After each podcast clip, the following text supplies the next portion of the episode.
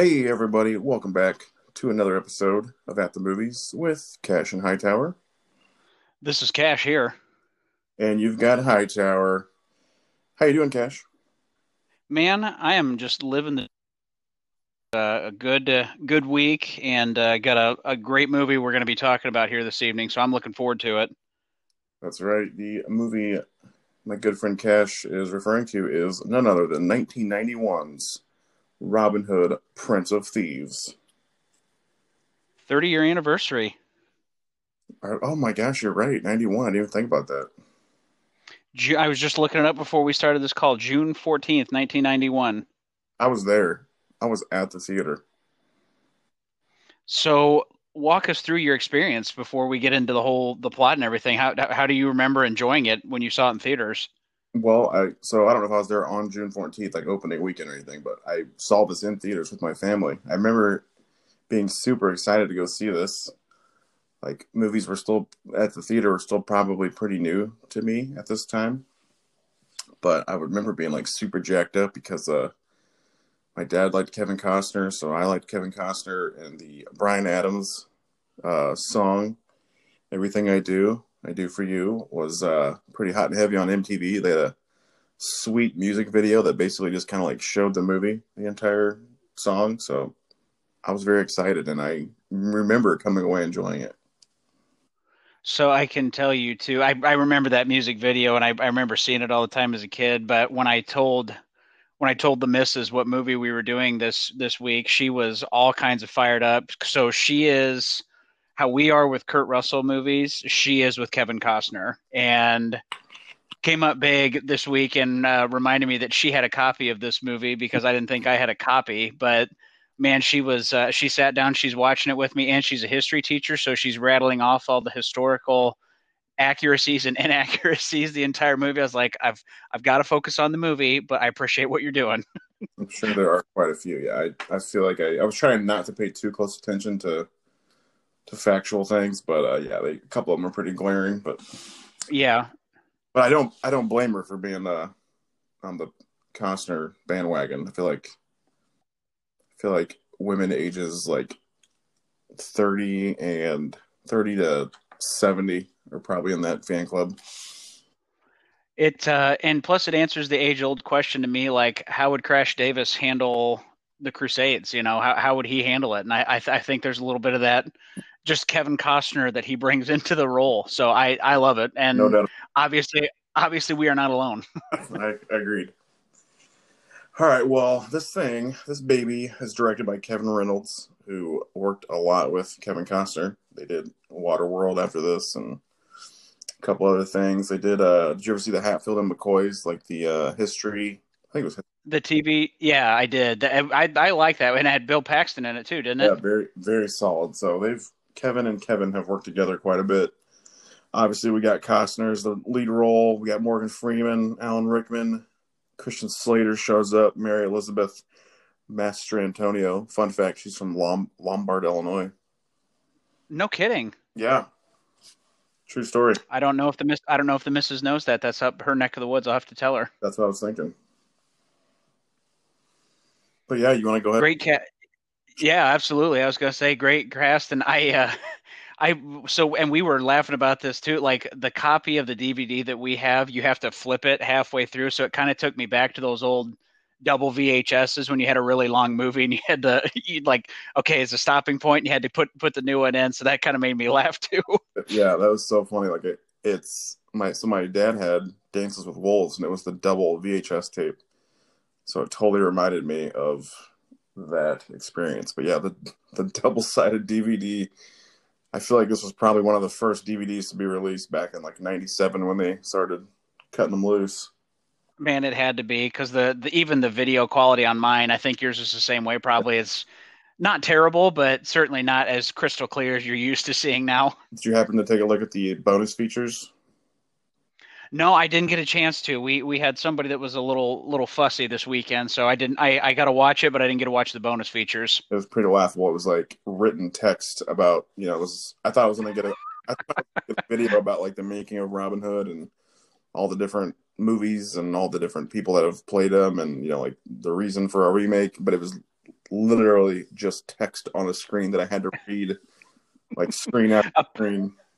A PowerPoint presentation that you had to read through. That's a good time. Yeah, I was like, oh boy, okay. And I always forget this too. Like right when the movie gets started, you see the Morgan Creek emblem come up, and I was like, I turn it up. I'm like, man, I can't hear that music that I know is associated with this, but I forgot this was the first movie that technically had that, and then they used it after this movie, so it became the Morgan Creek song, but it was first used in this movie. That's great fun fact. I had forgotten that. I remember reading it beforehand, but yeah. So anyway, we can dive into the movie now. So yeah, obviously things get, and we open up on that scene in the prison cell in Jerusalem, and you know you get an idea right away of the kind of person that Robin Hood is. So they cut the guy's hand off. Yeah. And they use that sweet blade. I can't remember what the technical name of it is, but I always like the look of that blade. I just kept referring to it as the Saracen sword. The Saracen sword. That works for me. We can call it that. Yeah. And so Kevin Costner in bearded, full hair, long glory is tries to step up and take the blame for stealing the bread from that guy that they're getting ready to cut his hand off, but Peter. They. They're not having it, but he still steps in and intervenes anyway. Yeah. Good. Just, setting the tone for just class act, very honorable man. This guy is, it's so weird seeing Costner in a beard though. I know it took me, I made a note of that too. Just seeing him full beard, long hair like that. Like, I mean, it was definitely a prop. There's no way that was. Oh no. That was definitely a prop and wig. Yeah. Cause his hair, I don't think it would look good if he let it go like that. That's funny. Speaking of the wigs, I have another wig question later for you as we get into it. Okay. But yeah, like I said, so he steps up, tries to take the sword, so to speak, and offers his hand on the table, but he's got kind of a wry look on his face, and the guy that's holding his hand down with the belt or the leather strap pulls him in, which. I mean, I logistically, I don't know. I mean, his one arm must be really strong if that guy's got it pulled down with two arms. But anyway, pulls it up. That guy gets his arm chopped off. We don't get to see it, but that's obviously what happens. Right. And the what you'd think is the full on prison break ensues, but he only has time to save Azeem, Morgan Freeman's character, and then what turns out to be Mary's brother. But very. Very action-packed, very exciting opening scene to start off the movie. Yeah, for sure. And I feel like I haven't seen this in a while. I watched it maybe a year or two ago. I kind of forget now, but I couldn't for the life of me remember why Morgan Freeman was in jail. But it's, and I was like, man, are we going to find out? And then some great scenes coming later. All about. Oh that. Yeah. Well, and I'm like you. So I started thinking about it and I counted back. So I hadn't watched this movie since I was in high school. Wow. And so I was telling my wife, I was like, man, this has been like almost 20 years ago I had seen this. And I remembered a lot, but there were little parts that I definitely forgot, like what you were talking about, like why Morgan Freeman was in prison. So I was like, why is he in there? But yeah, we'll cross that out. But definitely remembered more than I thought I would because it is a fun movie. And what's the deal with Peter when he's shot with the arrow? Is it poison on the arrow? I couldn't make out what they were saying. I think it was just the way he obviously took it in the back. So they get out and, he gets shot in the back. And I think it was just hit an organ or hit a pierced an organ, but he goes down swinging because he steps out like the hero's death trying to help give them some extra time. Well, it's funny. He's dead to the world. And then all of a sudden he just hops up and charges four guys. Hey, man, I like it. If you're going to go out in a blaze of glory. Right. Well, and I liked so they Robin Hood or Kevin Costner and Morgan Freeman, are running away and they hide in that alley and they're trying to avoid. And then they crack open. I've always wondered, what is that a fruit that they have? Yeah, I don't know what that is. I should have looked that up. I was kind of thinking the same thing. That's a odd fruit, but I'm sure it's native to that area. And I was laughing too. I don't know if you caught this or not. So they crack it open and they're going back and forth you know, Azeem is saying, okay, hey, you saved my life, so I'm in debt to you. And Robin's trying to tell him, like, hey, don't worry about it. You know, go, you know, save yourself kind of thing. And he kind of runs away a little bit, and Azeem catches up to him. And I don't know if you caught this or not, but the way he's holding those fruits, he's holding them right up to his chest. So it just looks like, I remember we were watching, I was like, well, it looks like he's got his boobs in his hands there. Nice. But yeah, they make the getaway. You know, they escape, and then we cut to Robin's dad. But I want to make sure you didn't have any other comments about the opening. I guess like first 5-10 minutes there, the prison break scene. No, the only thing I can think of is I was taken aback when Costner first speaks as Robin Hood, and it's just his like normal speaking voice. No fake English accent or anything, just Costner talking. Yeah, and we can talk about that now, because that's one of the things. I'm sure you probably had a note on it too, but I know one of the big stinks about this movie with some people is they're upset about his accent, or like drifting in and out of an accent. I got to be honest with you, like watching it back now, it didn't bother me, because I don't know. I guess I don't expect Kevin Costner to speak in an English accent, and it never really – I don't know. It just didn't really detract from the movie for me. Yeah, it didn't bug me at all as a kid. And then I feel like maybe last time I watched it, I was kind of paying more close attention to it. And I remember thinking at times he tried to like pull off a small, like do some inflections almost. But like right out of the gate, man, he's just talking just normal voice. Normal. Yeah. I thought it was funny. Like the only time he used an even somewhat convincing English voice is like the last scene of the movie, which I made a note of, and we'll obviously come to that. But the only time I was like, "Oh wow, that's clearly him trying to be a British accent." There it is. Like 10 minutes left of the movie. Like, oh, okay, never mind. We're not going to worry about that. That's great. So yeah, so the next scene, you know, they dissolve and they go to Robin Hood's dad, and he's sitting there writing a letter, kind of telling Robin Hood, like, hey, you know, while you've been away, things are kind of gone to hell in a handbasket here, and people are, you know, being power hungry. And so I watched this a couple times, like I said, maybe you picked up on this or you knew. Who was the guy that comes busting in? Not Duncan. I know obviously Duncan's the servant for the family, but who is the guy that comes busting in? Is he somebody that works for the family? Yes, yeah, so I took it to he either is a farmer or, you know, villager for Loxley's land, so he's, you know, somewhat associated with Loxley, so that way, like, he would obviously, you know, take action if he said something that his kid had been killed or something. So yeah, he's got to be, I don't know if he's working for them or, you know, somehow tied back to Loxley. Okay. And I had a little fun fact. This is more for I hear this guy talking. I hear Robin Hood's dad talking. So Robin Hood's dad is Prince Voltan in the Flash Gordon movie.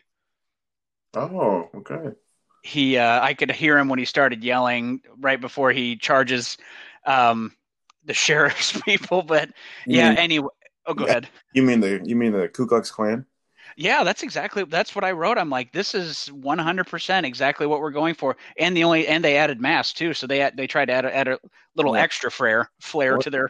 Yeah, what in the world was that? It was so weird. And why? I guess my question was, so the guy comes in, obviously, and like I said, I wasn't sure if he worked for the family or not, but clearly the way he reacted when Robin Hood's dad comes out and sees them all, it's like, okay, I'm sorry, they gave me no choice. Like, I sabotaged you into this. Yeah, he was a mole. And then the sheriff takes his mask off to reveal his face, which, I mean, they're going to kill him, so it's not like it's that big a deal. But at the same time, like, why are you giving away who you are in case he does get away? Like, what are you doing?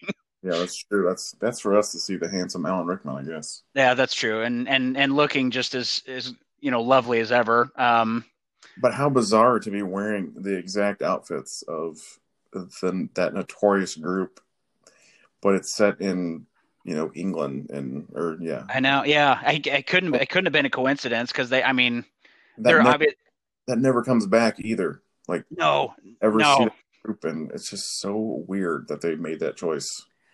It couldn't have been coincidence. I mean, I'm sure they're probably like, okay, if you're going to do this and you're going to be a group of people outside of a house, you know, what's the worst type of people that you can think of, and you think, okay, Klan people. So yeah, no, but it doesn't come back. I didn't think about that until I watched it this week, and I was like, man, that's totally a missed plot point. Right. Yeah. I think the director wants us to be like, oh yeah, these are bad guys. Like, yeah, that much is evident, but for it never to ever come back again, or to see any other, see that ever, strange. I got the impression, and obviously even watching the movie back, there's definitely some things that I think got left on the editing block and could create some continuity errors, but it happens. I mean, oh well. Yeah. So then, Oh, go ahead. 4 months pass. 4 months, yeah, and then we get the beautiful shot of the Cliffs of Dover, which phenomenal song, by the way. I don't know if anybody's ever listened to it, but go out of your way to listen to it. That's one of the best cards you can play in Apples to Apples. That's true. But 4 months pass, and then we get the scene where Robin and Azeem and I'm guessing it's just some people that are working or helping Robin out paddle into shore, and then Robin, I love this. So Robin gets in, falls on his knees, kisses the wet sand, tries again to get Azeem to go home, and Azeem's like, hey, I'm still in debt to you. You saved my life. I've gotta make sure, I pay my debt to you. And right. So one of the guys jumps out of the boat and tries to attack him, and he just easily dismisses them, and then it's like, well, hey, I had to try, and they both kind of like laugh it off like it's no big deal. Yeah, that is strange. I had a good chuckle at that. Like, hey, sorry, buddy. It'd be like you and me getting off in a boat and be like, well, hey, I paid these guys to knock you out, but more power to you, Hightower, and let's get back to business here. Just imagine if he had succeeded and they like knocked Azeem out and put him in the boat, and Robin had, I'm assuming he doesn't have any money on him then, but like he's like, oh yeah, I'm a rich kid. My dad owns all this land. They go back to their house and their castle's burnt down, and Robin has no money to pay these guys, and they just beat the crap out of them. It's almost like a Trading Places scenario where he shows up and no longer has a house or money. Right. But yeah, that part made me laugh. This is where we first hear this amazing score also from this film. It is a really good score. No, I that's another note that I had kind of later on, but just the overall very very of the time, very of the period, but I mean just blast you with overwhelming sense of triumph in a lot of places too. I really did enjoy the score. Me too. I feel like there's other movies that have borrowed it since too. I feel like I've heard this in other films as well, but man, I wouldn't be surprised. Great score. And then we get the scene of them, walking towards Robin's house, and you alluded to this earlier too. Then we get some kind of fun back and forth between Azeem and Robin Hood, and Robin trying to coax it out of him, like, "Hey, why were you even in there? What was going on?" And then they get to that point, which I took it as Robin jumps up and grabs that mistletoe out of the tree. And he's like, hey, I got many a women basically using this. Like, I'm thinking, okay, like Christmas time tradition, like, okay, kiss under the mistletoe. And Azeem's like, we don't have to drug our women. I was like, oh, that took a kind of a dark turn. Yeah, that was a great line by Azeem. But then he's talking about how we talk to our women, and some women are so beautiful that, they basically warp your mind. And then that's when Robin pieces together that Azeem was in prison for a lady. That's right. I made a note. Azeem equals ladies' man. And let's be honest, it's Morgan Freeman. He's doing obviously an accent, but Morgan Freeman's voice, I'm assuming even in the 1200s, he's going to have his pick of the litter. It's just a reality. Oh yeah, for sure. One of the other notes I made too, I left. So they're walking along that like stone wall, and I just kept like the ground beside them is 3 or 4 feet down, but it stays on the same path. I was like, why are they walking on the stone instead of walking on the grass? It seems a lot safer and smoother. Yeah, I feel like in this scene especially, are they trying to tell us that Robin Hood is young? I feel like Costner is trying to act younger than he is, and it's just kind of, he's like a little bit immature. It's just bizarre. I could see that too, because he was obviously very young when he went away.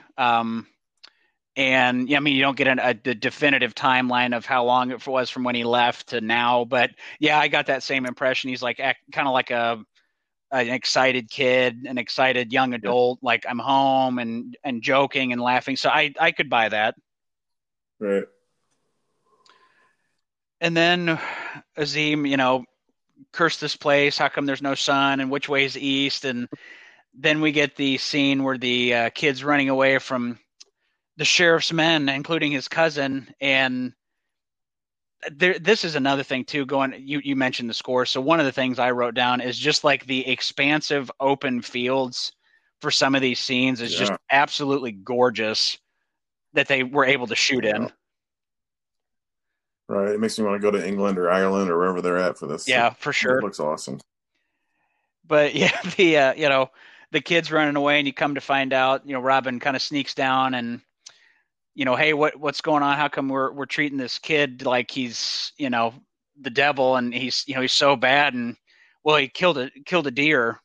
Oh, well, he doesn't have any food. So the kid climbs up in the tree to avoid them, and all these sheriff's men surround this tree and they're gonna kill this kid. And I made a couple of notes on this too. So first and foremost, like right before Robin speaks up, they're talking to that kid and then he's like, all right, cut it down. And then one guy with an axe with this enormous tree, it's like he's getting ready to chop this whole thing down. If I'm that guy, I'm like, hey guys, why don't you grab an axe and help out, because it's gonna take a while.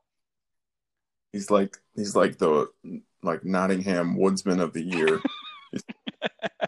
He's a lumberjack and he's okay. I mean, it was like they did. He's just getting ready to take a swipe. I'm like, that is a thick tree and you are not going to get through that by the time that kid. No. Everybody's going to lose interest at that point. Everybody's going to be like, all right, whatever, just go home. That tree ain't coming down. And then the other part is Robin, he's talking to him and they're obviously going back and forth, and then he tells him, hey, I'm Robin of Loxley and, welcome home, and, kill him. And then it's just all of a sudden out of nowhere, he just pulls out a crossbow. Like, where was he hiding the crossbow? Yeah. Under his jacket. I had the same question. That was pretty sneaky. It was like a James Bond type move. Just it was boom, crossbow.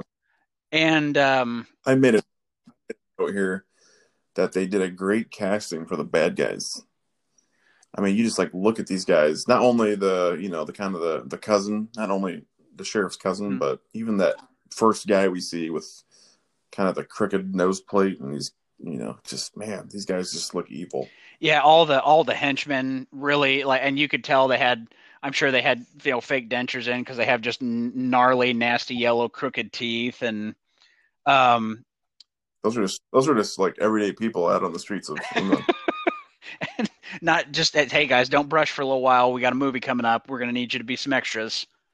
Hey, no offense to our listeners in no, not at all. It's but I did notice, and especially like you don't always get that with older movies. I think this is a kind of an off topic subject, but I don't know if you've noticed or not, like sometimes in these period pieces in older movies, like you can tell that they still have these pearly white teeth that not a lot of people would have. So, and every single like henchman, I think other than Alan Rickman, but I think for the most part, like they all had gnarly, like of the time appearance, teeth, you could almost smell them through the TV even, it seemed like. Right. Yeah. That was well done. And the guy that plays the cousin, Guy of Gisborne is his credited name, but he was also, he was the bad guy in the Crow movie too. Oh, that's right. Yeah, I meant to look him up. I forgot. So he looks super familiar, but yeah, he just looks like a bad guy. I'm on his IMDb page right now. I didn't recognize a ton of things, but I recognize him from something, and it was The Crow. If you want to watch something to really bring your spirits down, I think he's the bad guy in the Morgan Freeman movie, Along Came a Spider. Yes, that was the other one. I saw that was a note too. Like he was in that with Morgan Freeman, so they teamed up together, I guess technically, second time. Great book, by the way, by James Patterson. You're the back when he wrote. You're the literary guru. I am the visual guy. If it doesn't have pictures, yeah. I'm out. Fair enough. And the last thing I want to note here before we take a quick little break here, the Azeem is off praying, doing his own thing. Understandable, yeah. 5 o'clock, pray to the east. We understand that, but Robin's like, he shoots that first guy in the head with a crossbow, and he's like, Azeem, get off your knees, let's go, and like screams at him. And this is when we get our first inkling throughout this entire movie that Azeem needs to fulfill his promise to help protect Robin, but he's going to do it on his terms, and he's not going to do it unless he finds it absolutely necessary. Right, I love this running joke throughout the film. This is so great. He's just praying up on the hill, and Robin's fighting all these several guys. Yeah, I like this. It joke. Happens a few times. Yeah, I noted that too, and it just made me laugh. He's like, "Yeah, you're fine. You made it out," But yeah. Anyway, you wanna take a quick break and come back? Let's do that. Excellent. We will be right back, folks. Audio. Cancel the kitchen scraps for lepers and orphans. No more merciful beheadings. And call off Christmas. Hey, welcome back. Welcome back. It's good to be back. Guess what I learned over the break? What did you learn over the break? Those fruits they were eating out of the prison? Yes. Apparently those are called canary melons. Canary melons. Okay. I have never heard of those, and I had never seen them in a supermarket, that's for sure. That could also be fake. I found it on the internet, so... Listen, the internet never lies, so I would take that as the gospel. Someone from 2011 responded to a Yahoo Answers question about that, so... I'm going to take it as a fact. Yeah, and I'm going to see if I can find a canary melon. I want to try it out and see what it tastes like, because it looked interesting. It tastes gross. Looked like they were eating primarily seeds, just from the scene, the way I could see it was shot. But yeah, so we left off talking about Azeem and Robin kind of having the playful banter about yes. helping out whenever he sees fit, and then we get the reintroduction, I guess, of the sheriff. So yeah. So the cousin comes in. And the sheriff is obviously, being a creep on this younger woman. And he's like, hey, Robin's back. Oh, the prodigal son returns.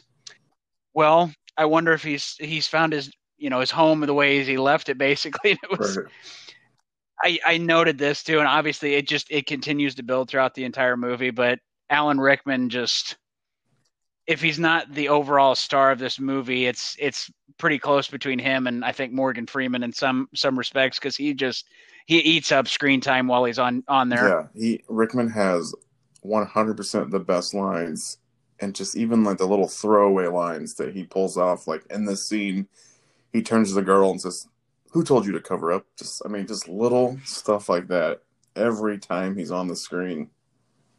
It made me laugh too, because I saw he passed up the role twice, and then the third time they offered it to him, like that. Basically, the way they got him to take it, at least from going back to what I saw online, which is never wrong, but right.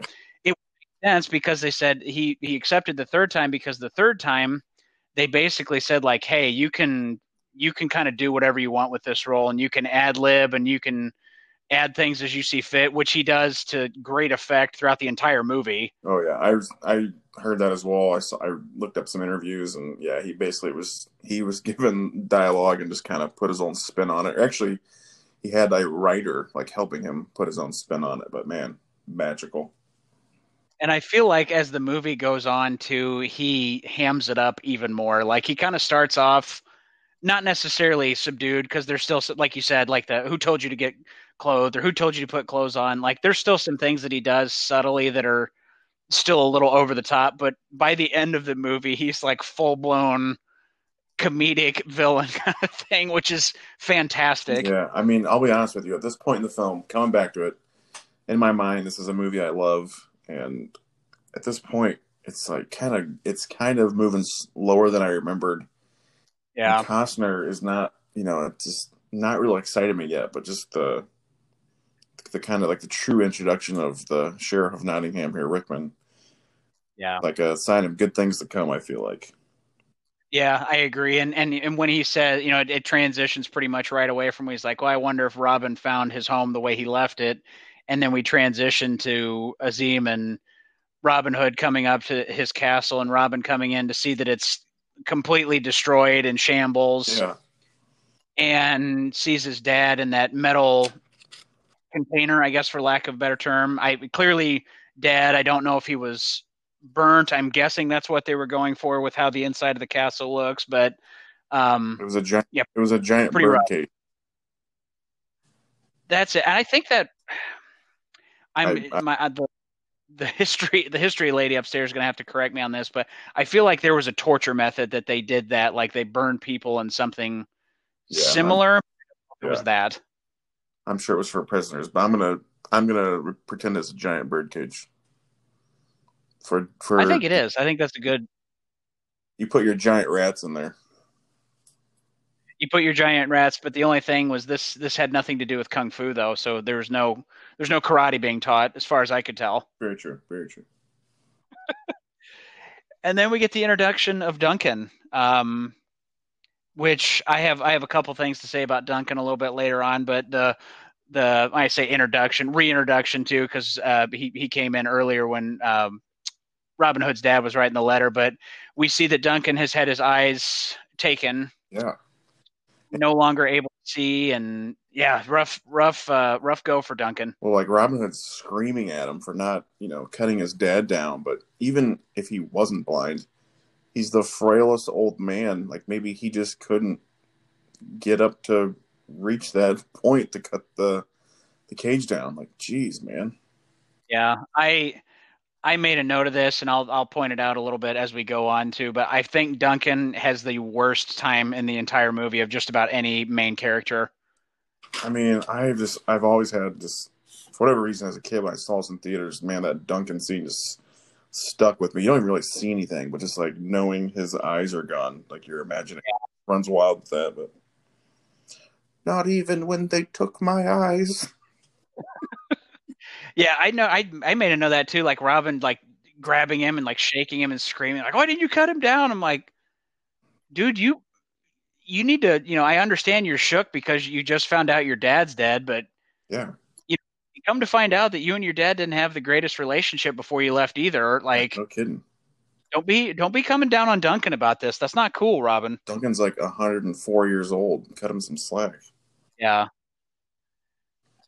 But then, we go into the next morning after they see that, and Robin's got the cross, and he's got the family medallion, and swears vengeance on the men who did this to his dad. I hate this scene for one reason. What's here? What is it? The open palm knife, like thing. Is that like what an idiot? Just like cut your thumb or like your arm or like your open palm. Like that's how you grab things. I know. What a fool. Robin gets his hand beat up a lot in this movie. Yeah. Well, there's just a lot of hand like we kind of skipped over, but Robin shot that dude in the hand with a crossbow earlier, and then there's another assault on. Well, yeah, there's just all kinds of hand assaulting in this film. Hand cutting in the opening scene. Yeah, there's a hand. I did not put that, but this could be a hand fetish movie. It's something I don't know. Yeah, because Christian Slater takes one in the hand. Yeah, very strange. So yeah, and then obviously they're gonna go deliver the ring to Mary. Because that was her brother's dying wish to Robin, was to take care of her, watch over her and give that ring back to her. So they set out to go do that. And then we cut back to the sheriff, and then we get the introduction of the witch, Mortianna. Mortianna. I want to know, like, on the set what they're talking about, because she has those plates and she always – she's cutting herself and putting it on the plate, and then she looked like those. They look like old dominoes with weird symbols on them. And she's looking into the future. I wonder, like, okay, what can we throw on the plate here to make it look like she's a witch looking into the future or something? Man, grab that twig. What was that old game on like I feel like the old school, not even old school, but was it? You had the domino type blocks. There was a matching game. It came with Mahjong. Mahjong. It felt like Mahjong chips. That's exactly what they look like. Man, that was a fun game. I didn't even think. I was like, oh, they look like dominoes. They just have symbols on them. But yeah, that's a much easier way of saying they do look like there's Mahjong tiles. Yeah. But also here we establish a close relationship between the sheriff and Mortianna, and it's cut out of the movie, but she is supposed to be his mother. I read that, and then I read something too that I don't know if they filmed it and cut it out, but there was a scene where they talk about the fact that she's the mother, but then there was another one, like there was somebody else in line to be the sheriff when they were kids, and she killed that kid. Yeah, I think that's in the original script. Yeah, she kills another kid because she saw it in the future that he was going to be sheriff, and so she eliminates him, and so Rickman can become sheriff. But yeah, I don't know if they filmed that scene, but there was a scene filmed where it went into Mortianna talking about being his mom and how she wanted a pure, blood like line to the throne. So yeah.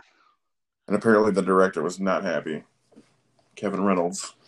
I don't know. I feel like that would have added a little bit more to the movie, because instead it's just like you called and he came down to the lair basically, like, okay, you called, and obviously she's watches over him like a kind of like a mother would, but when they don't explicitly say that, you're kind of left to wonder like, okay, why is this relationship the way that it is? But yeah, maybe it was just something he's like, well, it's pretty much implied, and we don't need to bog down a 2.5-hour movie with an additional scene. I don't know.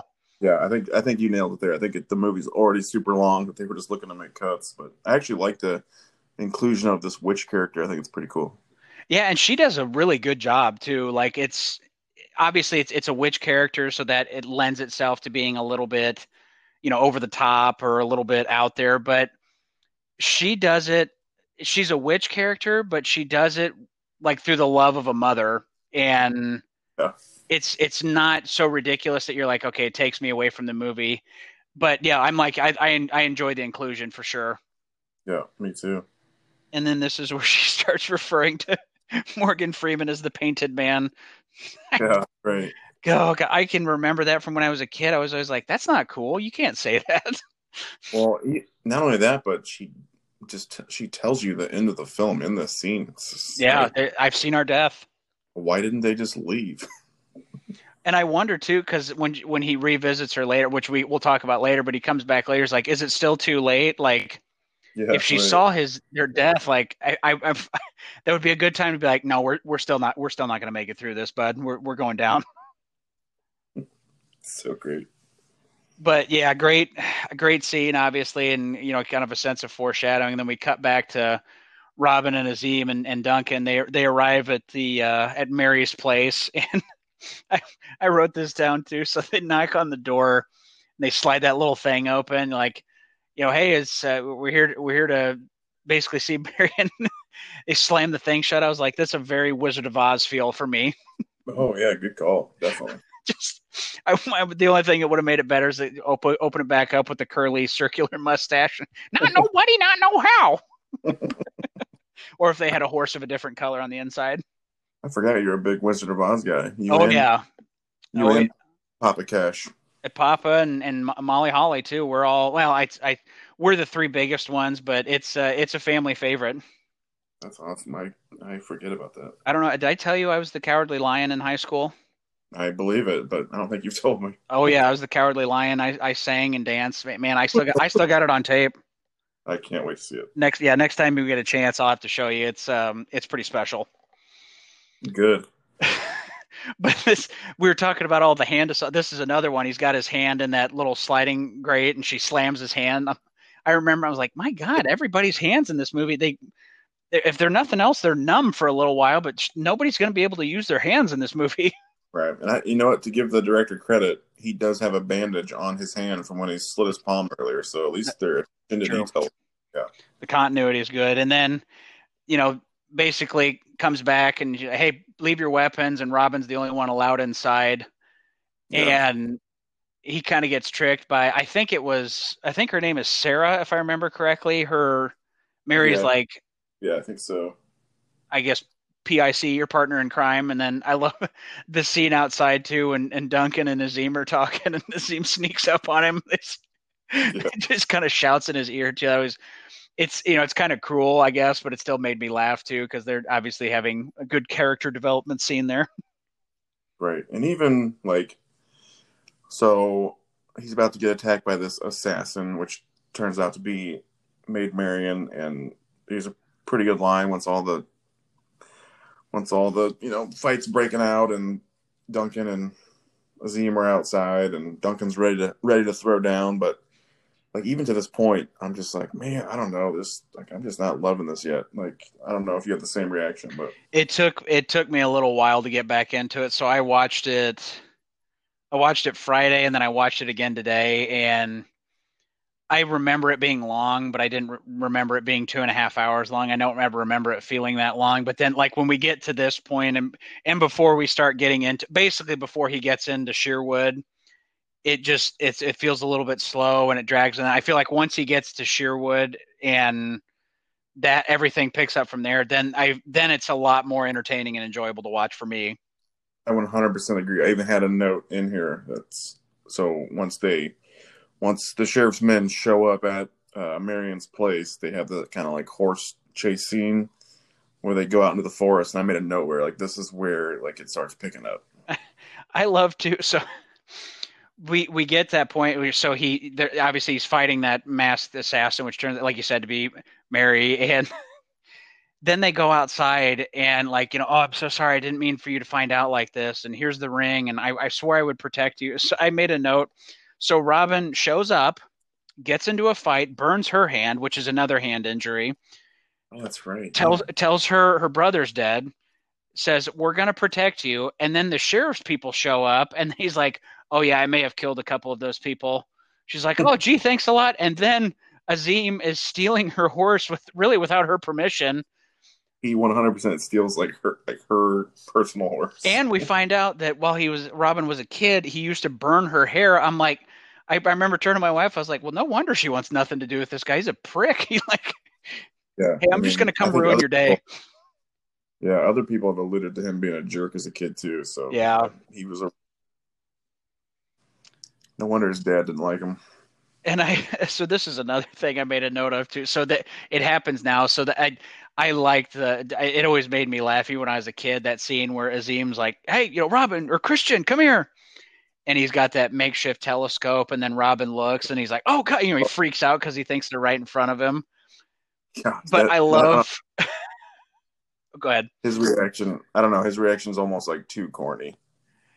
It makes I understand it is corny, and him continuing poking forward he's gonna stab him. That was a little much for me, but I made a note. I wonder if the people that created the game Assassin's Creed were big fans of this movie, because there's two instances of people jumping off walls into giant bales of hay to soften their blow, and they do that all the time in that game.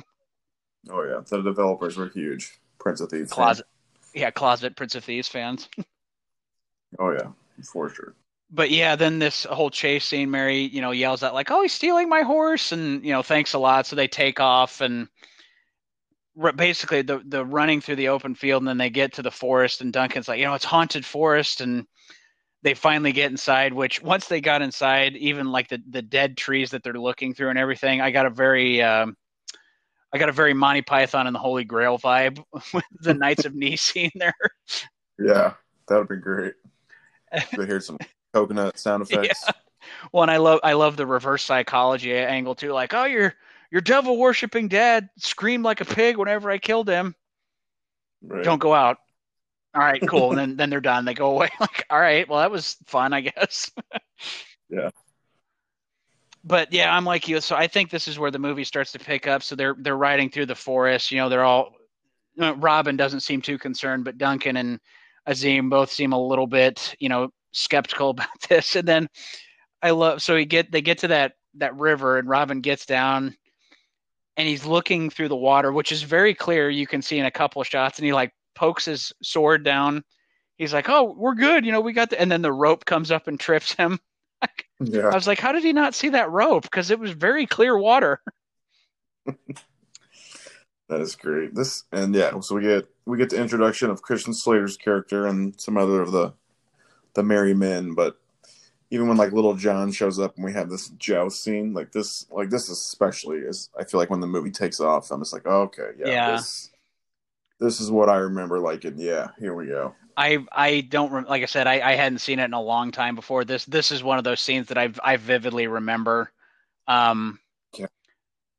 And I don't, maybe it was just me, but I had like a memory of like both of them going over, like I remember it being much longer and much more dramatic than it is. But I remembered this scene, and it's super fun too. And that the whole, we're going to tax you for coming through. You got to pay a tax for crossing this river, and basically like, well, I don't have anything. And then, well, I'm going to steal your medallion then. And they go into the fight, and they're, back and forth, and Robin gets his hand hit again here. Gosh, that's right. The opening shot, yeah. Man. Unbelievable. I know, but I made a note too, and I know this. So, and we haven't talked about it yet, and I don't know your opinions on it, but the part where he he sneaks up behind him and hits him or hits John in the mommy daddy button.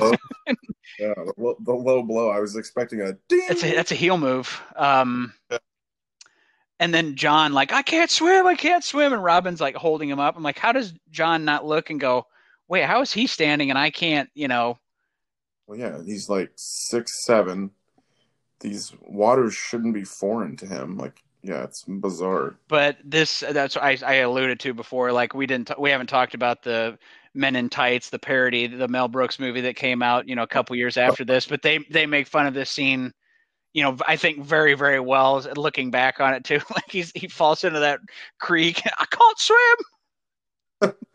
Yeah, I have a question later on in the program for you, kind of regarding that film, the Men in Tights. Oh yeah. Okay, I had, because I'd seen that one more recently, so I just kept like in my mind I kept going back to all the scenes from that movie. I'm like, oh yeah, that's right. Yeah, because right, that parody is basically taking scenes from, it's kind of directly off of, for the most part, off of Prince of Thieves. But. Well, and Cary Elwes, I'm not sure how to pronounce his last name, but they originally offered him the role of Robin Hood in this movie I saw, and he turned it down because he thought the plot was too contrived, which, I mean, come on, that's a little rude. It's a little bulky, but it's still fun. Yeah. He'd been interesting. I mean, he obviously was a great pirate in Princess Bride. Oh yeah, but yeah. I think he could have pulled it off. Probably. I'm not as big of a Princess Bride fan as some others. Obviously, I remember that, but he's Jonah to me from Twister. He's stealing the Dorothy design. What you thief! You took her from us, you thief. That's great. He's also the fake Iceman and the Hot Shots parody. Oh yeah, that's right. He was in the first and then a couple of the Saw movies too. So he's had a good career. Yeah, he's on a ton of stuff. And Liar. Funny. He did all these parody movies. It's the Claw. Watch out. So we go from that scene in the river where they're fighting, and then they start bonding around the campfire, and you get a little bit more of an introduction for everybody. And I made a note too, like, so they just met Robin and Azeem and Duncan, and they're telling these stories, and they're telling that one, and they're like basically like alluding to the fact that they have large manhoods. And then the one guy is like getting ready to pull his out around the campfire. I'm like, what is this? Like, what is happening? Yeah. Cut that guy off. But not only that, like, you don't know this guy, like, this is the 1200s. That this is not a good way to introduce yourself, man. Oh yeah, that guy was overserved. Yeah, 100%. But we still get the we get the definitive impression from the get go though that Christian Slater, Will Scarlett's character, is not a fan of Robin Hood, not a fan of him hanging around, and very suspicious of him. He's a real Moody Judy. He is. He's got some anger issues, and he's I actually made a note later on in the movie. He's the Raphael of this movie. He kind of is. That's right. He's got that teenage angst. No doubt. He does. About it. It's understandably we get a little bit more of the plot later down the movie, which makes a little bit more sense. But still not cool, man. Just totally standoffish to your new friend. One of my favorite parts about this, as they're like sitting around the campfire, is when the guy goes to pass the jug past Azeem and Robin Hood. It's like, whoa, dude. Yeah, you know, give some booze to my brother Azeem there. I like that. I like them calling that out. Yeah, I did too. And it and then Azeem like, well, I can't drink. Allah forbids me to drink. Right. You're right too. And it made me think like, my mind immediately went to Big Jake at the end. Whenever like we don't keep Indians in this hotel. Like Big Jake upset about that. Obviously, it's a different movie, but no, I agree. I'm glad that they brought that up. Yeah, good for Robin. And they even like, again, kind of off tangent. I saw something that said like they really high praise for Azeem's portrayal in this movie, like not making Middle Eastern people seem like gutless savages all the time. So overall, just kind of tying into with Robin saying, hey, he's a person too, and you get that a little bit in chunks throughout the movie too, like Friar kind of.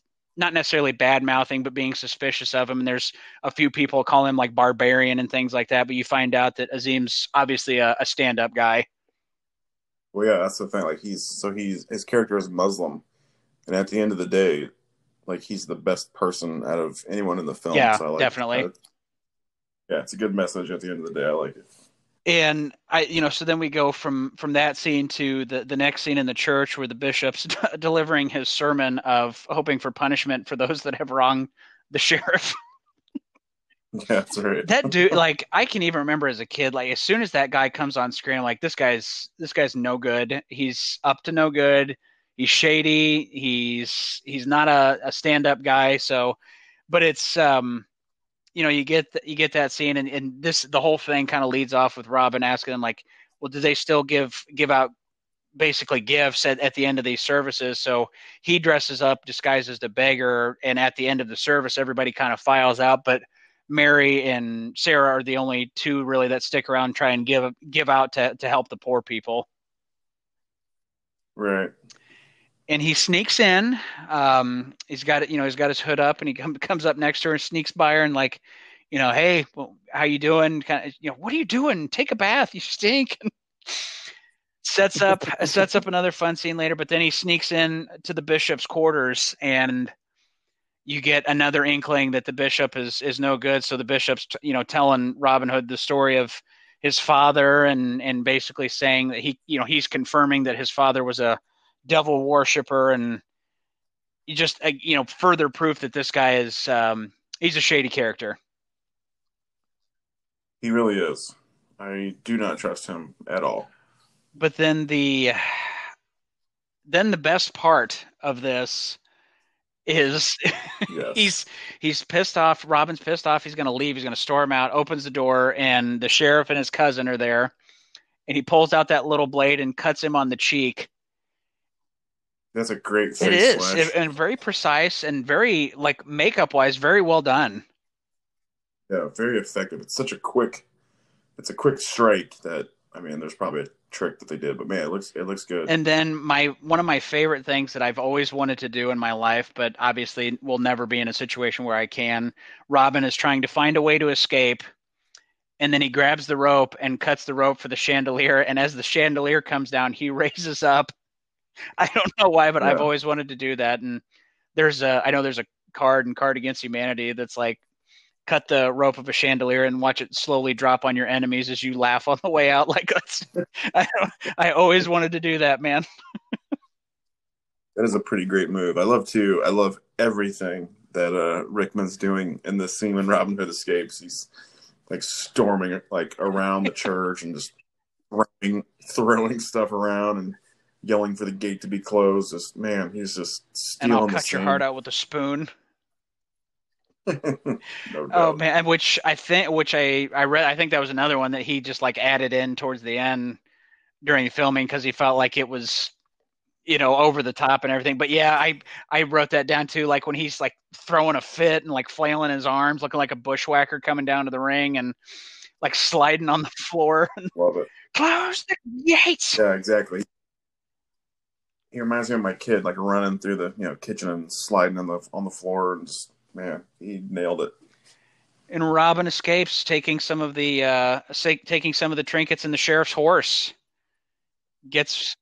Unfortunately, he has started a war, but as we find out, he feels the war's already been started, and he's just retaliating.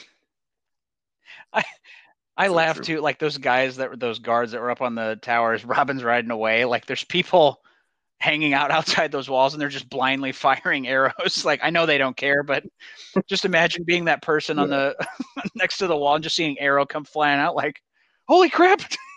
Take shelter. Yeah, watch out. But I think that really, between the scene in the river and then this scene, is when the movie really picks up and it really starts getting more and more enjoyable. Agreed. I am 100% fully invested at this point. So now that you're fully invested, what do you say we take a little pause here and then we'll come back to it? We'll be back. Loxley, I'm gonna cut your heart out with a spoon. Hey, welcome back. Glad to be back. It's good to be here. Especially now that we're both fully 100% invested. I've just head deep into the deep end here. Amen, brother. And I was just thinking, like, man, we're only at this part. We better get moving. We're going to have a 4-hour podcast. I was going to say, I thought last week's episode was a marathon, and Turtles is nowhere near as long as this movie. And I kept making notes. I was like, holy crap, 4 hours. So yeah, we better do the cliff notes. But I will say, let me say first here. Yes. We left off with Robin, you know, making the great escape, and we see the villagers being displaced, and they end up being spouses and families of the merry men out in the forest, which leads Will Scarlet, Christian Slater's character, to kind of, you know, come up and, you know, giving Robin Hood some crap. Takes an arrow to the hand, by the way. Yeah, another hand shot. But here's my gripe. So this is something that they totally should have done. But up until this point, we don't know or see that Robin Hood is good with a bow and arrow. Like, I feel like what you know coming into a Robin Hood movie is like, okay, this guy's like a crack shot with a bow and arrow. But right. Like, we don't see any of that. Like, they should have done something early, like with him, you know, in the prison, or, you know, like even him getting captured. They should have done something to tell us that he's a great shot, instead of just like halfway through the movie, oh yeah, by the way, this guy can shoot a bow and arrow really well. Yeah, and I didn't think about it, because the only time you see him shoot an arrow is with the crossbow, and that first scene with the kid hiding from the tree. Like, yeah, I never thought about that. It was always one of those things. Is like, oh, he's a fantastic shot, but that's a really good point. I didn't think about that. They definitely should have done that. And I also made a note. You were talking about the villagers being displaced too. Like, John has a wife that he's not been around.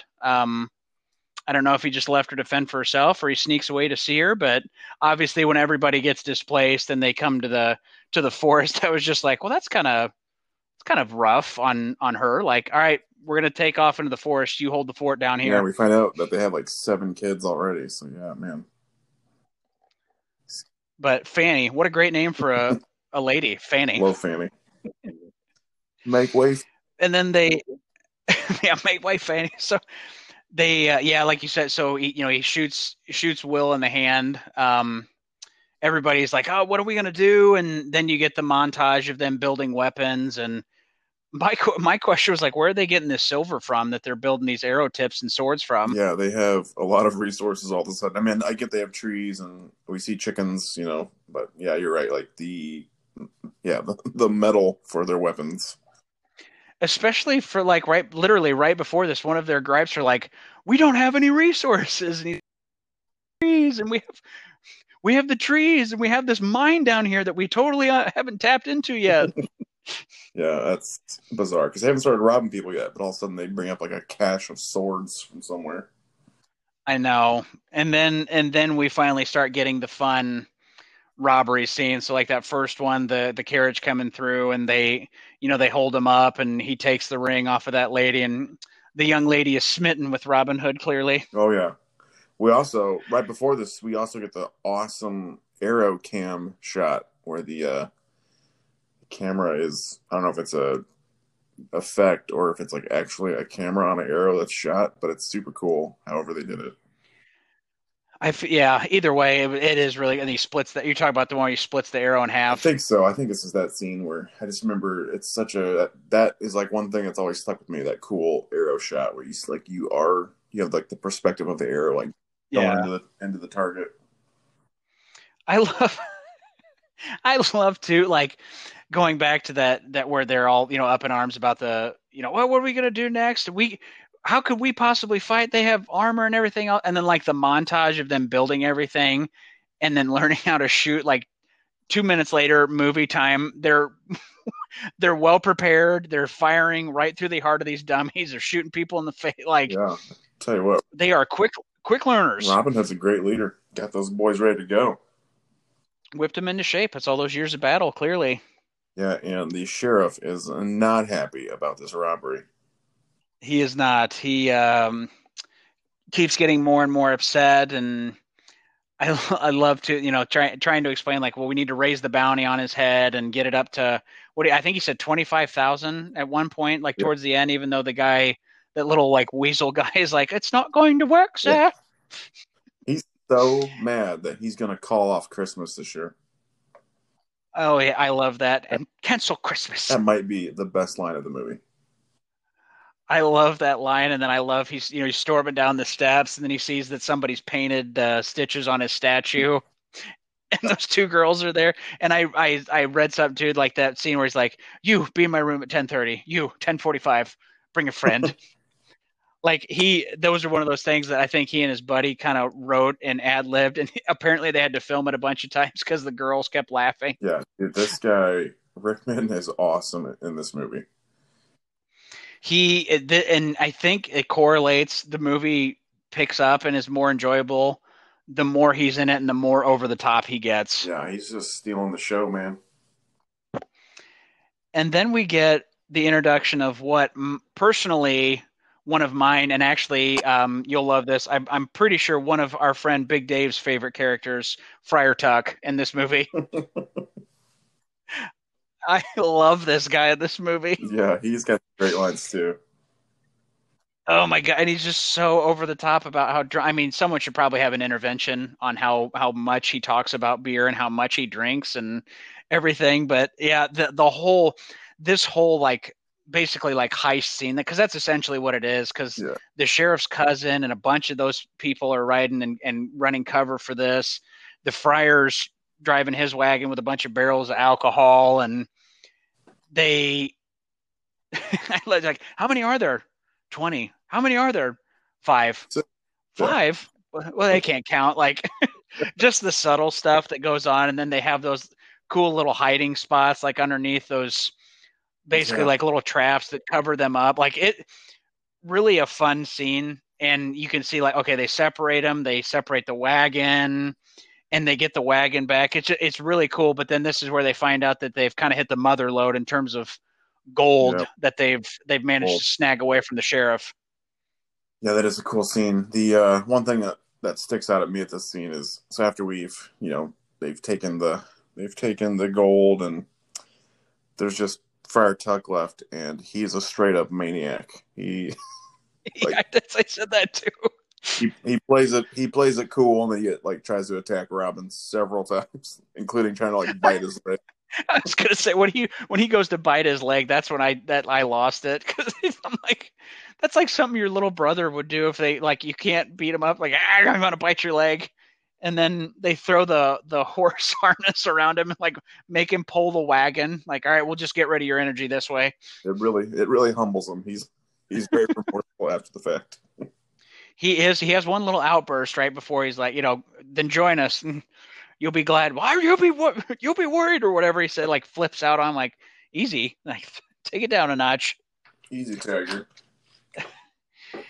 And then we get the sheriff's cousin gets back, and you see that they're it's kind of a not a throwaway line, but they mention at one point earlier in the movie that the sheriff's got a bunch of blacksmith working on armor and swords and everything, and this is a great iron working scene. It's straight out of Silver Dollar City, and Ransom's.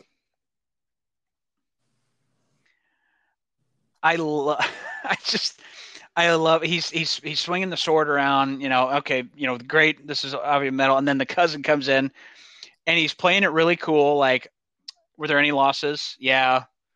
Did they steal the gold? Yeah. And then he starts like breaking down and crying, and then Rickman stabs him in the stomach. Well, at least I didn't use a spoon. This is good steel. Oh, he walks out there like, this is good steel. He's gone full mad scientist, like full crazy guy at this point, just drunk with power, trying to kill everybody. And I love this scene. Like he's just getting more and more over the top for me. He is fantastic. And then we go back to the forest, and Mary and Sarah are riding in because they want to try and find Robin. And the two guys, I can't remember what their names are, but I had to double check with my local Lord of the Rings nut, but these two, like, you take the one on the left, you take the one on the right. Well, which is I was like, this reminds me very much of, it's Mary and Pippin, she said, the two hobbit, like the kind of goofs. Yeah, the clumsy hobbits, yeah.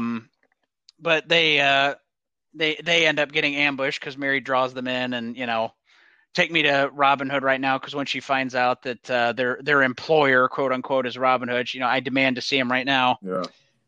And then I made a quick note, flip disc, because it was. I wrote, and this is where I had to flip my DVD. It caught me off guard. It stopped working, and I was like, "Yeah, just what the heck? Like, did my player stop working?" Yeah, just cuts to black. Yeah, same. Dude. But yeah, then they come back, and they're taking Mary and Sarah to the waterfall area, and we get to see a little bit of Kevin Costner ass, or stand-in ass, I guess, but. Yeah. It's a stunt, man. It's a butt, man. He refused to do it, I saw. Maybe it was Billy Gunn. Oh, it could have been, pre New Age Outlaws fame then, yeah. Yeah, he was still smoking gun, Billy Gunn. Oh my God! But yeah, go ahead. How about Marion being a creeper? Yeah, she liked what she saw. That's for sure. Wow, that was, and did not look away. Yeah, she was locked in. I made a note. So where do you fall on Almost Heroes? I enjoy Almost Heroes. I think it's a really well-told story. Good film. So I made a note, like that scene where Matthew Perry's looking through the. Oh, I made a mistake. I was thinking Almost. Oh, were you Almost Famous? I was thinking Almost Famous. Oh yeah, Almost Heroes. Yeah, with Farley and Chandler Bing. Not so good. There's a scene where he's looking through a telescope and he sees the like French guy's wife swimming around, and he's like staring her down. Then Chris Farley comes up. But he sees the guy's butt basically, but he like totally stares him down like that. It reminded me very much of that. That's great.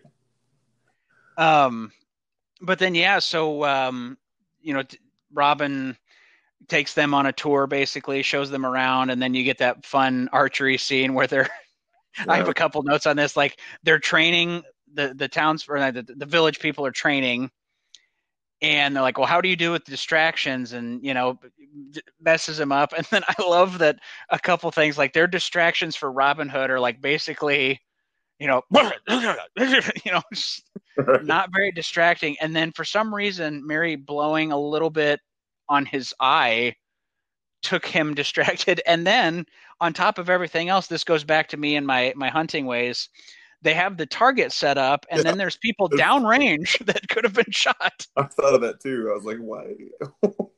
Why would they must not like the guy who's like setting up camp behind the tree? I know. Well, and then like the guy, like the arrow comes through, and then you almost get that like old sitcom, like they put their hands on their hips and like turn their head, like, you guys, like, who's shooting arrows at my leg and could have hit an artery? That is pretty great. And then, yeah, then you cut past the friar, and that's where I was like, you know, he's talking to these kids about what wheat is, or what making beer. Yeah. Beer 101.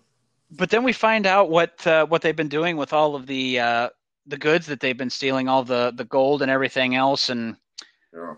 Robin, again, I feel like this is kind of like a subtle, like, throwaway thing, but he's like, you know, it's blood money. He's paying off King Richard's enemies so they'd unite against him, and that's, we're just holding it, like, right. It was but in reality, it was a total, like, brag move. He just wanted to show off to Marion. Oh yeah, for sure. And check out my treasure room.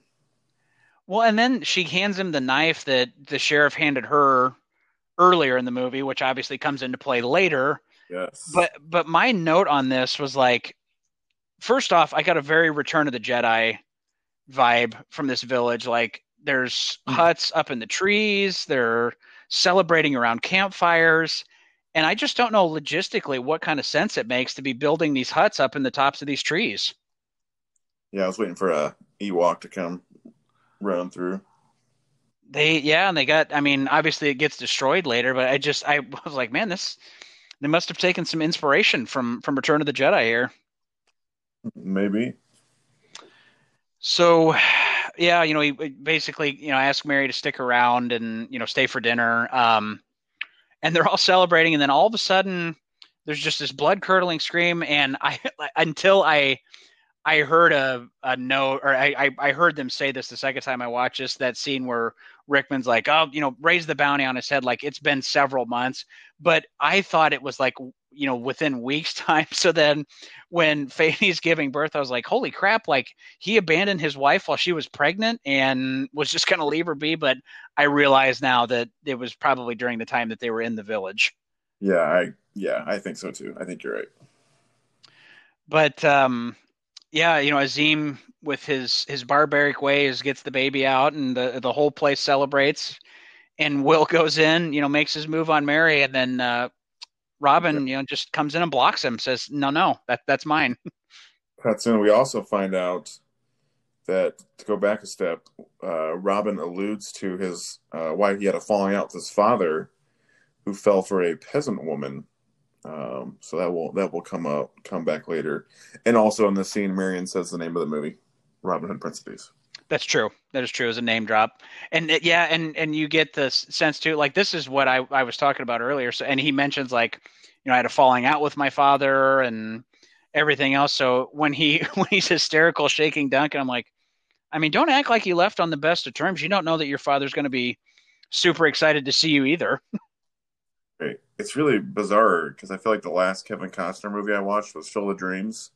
Mm-hmm. And he also has some, like, regret because he had a bad relationship with his dad. So it's really weird watching this one after watching. They're pretty close together too. Yeah, it was just a few years later, I think. And so they go the whole night, they celebrate, and come the next morning. I love this was a note that I made too. Like, he takes all this precaution to lead them out in a way that they couldn't get back to the camp if need be. But then, like, 4 or 5 other people could, like, easily find the camp, it seems like. But leads him away, and then he's like, you know, I want you to take Duncan because, you know, I'm worried about his health. And then tells Duncan, like, hey, I want you to watch over Mary. So this is why I feel like this poor guy he is a servant to the family, feels like he couldn't stop the person that lied to his master and ends up getting his master killed, gets his eyes cut out, gets sent back because he's, like, dead weight, and then leads the bad guys essentially to, which we'll get to in a little bit, leads the bad guys there and then dies. Like, he has a horrible movie.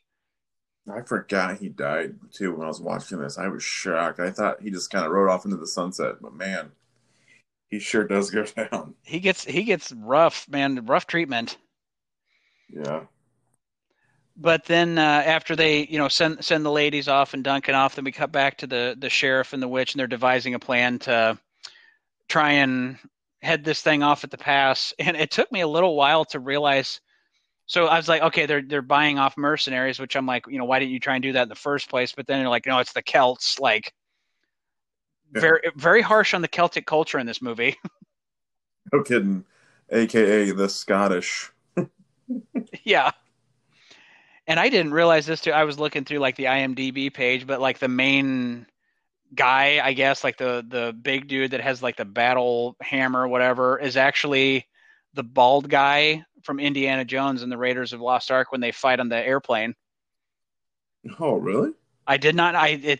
It's on the IMDb page. So I feel pretty confident saying that. It's not like something I found on like Wikipedia subsection 5. Like I think that's a legit thing. Like the big tall German dude, like boxes. Yeah. Gets hit by the feller. Awesome. Yeah, his official title on IMDb. I'll look it up real quick. Sorry, I want to fact check. Yeah, Celtic Chieftain.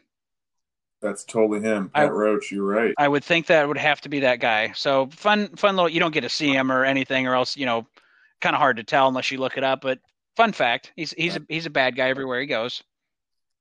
That's fantastic. Way to go! I did not know that.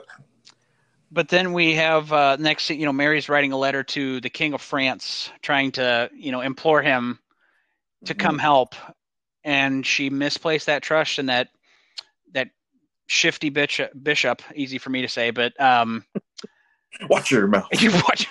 You watch your tongue.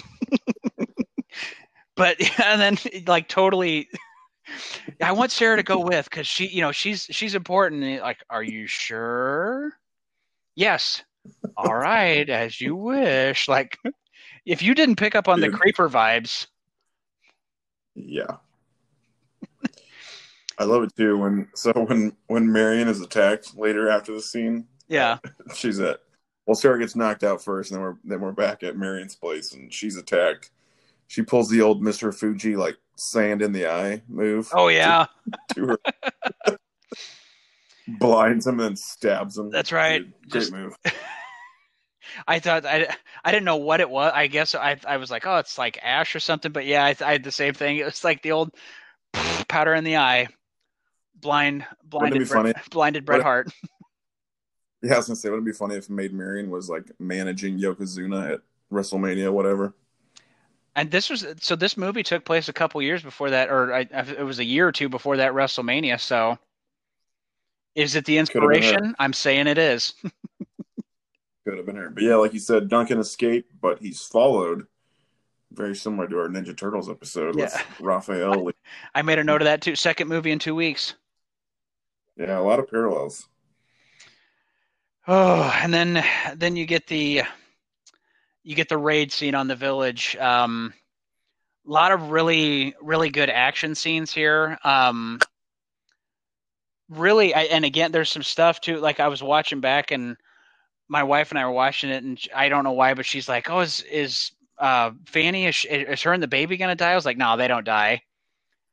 Yeah, and they're like, "Well, what about John?" I was like, "Well, no, Little John. He's in the end of the movie too." I'm like, "But I'm like you, like I forgot Duncan ended up dying, and it's a very chaotic and like kind of depressing scene." It's wild too because the Celts attack and. They basically have to like run back to the trees. Do they leave Duncan's body? They just like abandon his body. I don't remember if someone carries him off or what. No, because I don't think anybody does. Because they like drop him down later. Once Robin comes back, he like sets him down. Like, hey, we found him, basically. That's right. But again, that's like I said, that obviously real bad. And then Robin, he falls through and the medallion falls on the roof of that house. And then he falls through and I want to know, cause the next scene, the sheriff's, reveals to Mary, like, "Hey, I know what you're doing. We got the letter. We've captured the village people. We've got the kids, I want you to marry me." And she like alludes like, well, Robin won't stand for this. And he has the medallion. So I was like, well, how did they find the medallion and not Robin? One is way harder to find than the other. When you said that the sheriff captured the village people, in my mind, I pictured like a policeman, a Native American, like a cowboy, like all in chains. Yeah, they were in mid dance routine, and the sheriff got him. I mean, the sheriff, maybe he was jealous because he didn't get to play the cop character, so that's why he has an axe to grind against him. Could be. But I love it that they like make it seem like oh, did Robin Hood die? Like, you know, off of this burning rope and the like. Come on, there's. I mean, I guess that's part of the plot that people might think he's dead, but I mean, come on, like that's just kind of silly. I know, yeah, but you gotta have the triumphant return with the cool backlighting as he comes over the hill. Yeah, I do like that scene actually. That's really cool. And you know, they take Will. They take. I think the kid's name is Wolf. Is that, if I remember correctly?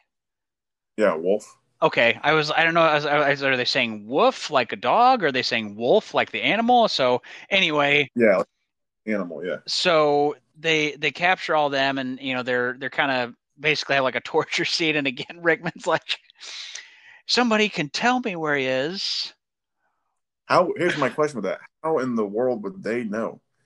They were all captured during the battle. How would they have any, like... No idea. They wouldn't know anything more than he would know. That's so bizarre that he's asking prisoners... I know. ...what they know where Robin Hood is. Well, and it's such convenient timing, too, because he's like, I have heard rumors that Robin Hood may not have been dead. Like, where did you hear these rumors? Have you had communications with the people? Has somebody gone and done reconnaissance? Like, how have you heard this? You know where they live. Go back. And exactly. You've had a successful raid, so take two and go ahead and finish them out. I mean, I guess it does allow for the plot to advance, right? And we get Christian Slater back at the camp. But I love the way he delivers that. He's like, so there's rumors that he may be alive, so you can either tell me now, or I'll torture you and kill you, and then I'll capture him and do the same thing to him. Like, just... So he is just having a blast delivering these lines. That is a good one. But yeah, like you said, then Will gets back to camp, and you know everybody's obviously very suspicious because he's been less than hospitable towards Robin the entire time. And this is where we get the additional plot twist that, you know, why are you mad at me? Have I wronged you in another life? And you come to find out that Robin and Will are brothers from another mother. You're my brother. Brothers don't shake hands. I hate at the end of that scene when Costner's like, I have a brother? Yeah. I have a brother. He's hugging him. I was like, oh, geez. Yeah. Come on. Yeah, Kev. You're better than that, Kevin. Yeah, I just, man, the more I watch this, like, I love Kevin Costner. Don't get me wrong, but man, it's a weird performance. Kevin, it's not as bad as miscasting as John Wayne as Genghis Khan. Oh yeah, that was but this whole movie, like I had to take myself out of like, this is not like a period piece, like this is not a super serious take on this. Like this is supposed to be a fun movie take on it, yeah. And it helped a lot. But yeah, it's an odd choice for sure. Right, yeah, it's nothing. It's not like a, you know, Oscar, no, you know, worthy movie. It's a summer blockbuster, so I mean, he's definitely right for that. You know, selling tickets. It's just, yeah, it's just coming back as an adult. I just see this much differently. I saw this was the number 2 movie to Terminator 2 that year. Yeah, man, it made some big money. And I think money. I saw some. It did better overseas than it did than Terminator did overseas too. So obviously, yeah, there was a market for it. Definitely, man. Robin Hood's a good story. It's an old story. It, you know, it's a viable franchise. They've made like 4,000 Robin Hood movies. They have. Each one tries to take their own take, but yeah, I again, this is fun, and again, by this point in the movie too, like I'm still, even this movie definitely has its faults. Like, don't get me wrong, but by this point in the movie, like I'm way more invested in enjoying it much more than I was like the first 20 minutes or so. Oh yeah, for sure. So yeah, we find obviously, you know, the relationship, you know, Will and Robin are brothers. And then, you know, we get the devising a plan to spring their people, because Will reveals to them that their captured brethren are set to be hung at noon the next day to celebrate the marriage of Mary and the sheriff. And the you know, the gunpowder. Obviously, you get to see what Azeem's doing with the gunpowder, and again, just setting it up. And then Fanny, you know, insists that she's going to be involved in it too. So you get a little bit of an idea. But I think this last act of the movie, kind of like at least for me, similar to last week. I think this last act, like the basically the saving them and the fight scene between the sheriff and Robin are really what make this movie. It's fun and it's good, but up until that point, and then it really takes it over the top this last, 20, 25 minutes or so. Yep. 100% agree. It's a great kind of, like, it's not really a final battle, but yes, it's just a, great ending scene. Just a lot of memorable scenes from that alone. I think especially for like the type of characters that these people are, it's very realistic to, like, sometimes you get, and when I say that, it's obviously it's a fantasy movie. It's a lot of that stuff, but there's some movies where, like, they have these final battle scenes and it's like this over the top explosion and contrived plot. Like, I don't know. To me, this felt like a very like if this were happening in real life and these were the people that were doing it, it felt like a very real attempt at how they would freeing all of their brethren. Yeah, no, I agree. So, hey, before we tackle this final battle here, why don't we take a quick break? Let's do it to it, man. We'll come back and we'll round this thing out. Sounds good. See ya. See you in a bit. Well, at least I didn't use a spoon.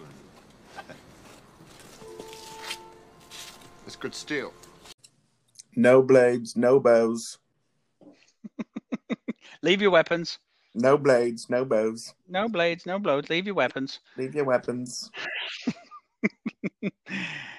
Yeah, and so I love this. This whole setup cracks me up because he gets in basically like the the Trojan horse thing, like, oh, we got a bunch of beer and wine for the celebration. Like, all right, go ahead and come on in. And then they start setting up these barrels. And I love that they cover Morgan Freeman completely head to toe in that white garb. And then that guy's like, hey, what are you doing? He's like, oh, we're just setting it up and get it out of here. Like, all right, my leprous friend, like, let's go. And then the guy, like, freaks out, obviously, and starts walking away. And then I don't know if you heard him or not, but the Friar's like, oh, he's always leaving pieces of himself all over. My God. Buck's got some good lines. I love that, too. And then, getting everything set up, bringing the weapons and getting them all set up and kind of the, comical sneaking up and knocking people out. And this was the scene that I talked about earlier in the show, too, like Robin taking the horse manure and rubbing it on himself. And then that guard's like, hey, do I know you? And I beg pardon. So, just using his only British accent. That's like clearly British accent in the entire movie is to avoid talking to this guard. That's funny. He does bust that out. Oh my gosh. But yeah, I just, the whole setup obviously. And then, they get everybody up and they get them ready for hanging too. So, setting up for the big final showdown here. Getting them all set up, and then old Will gets exposed.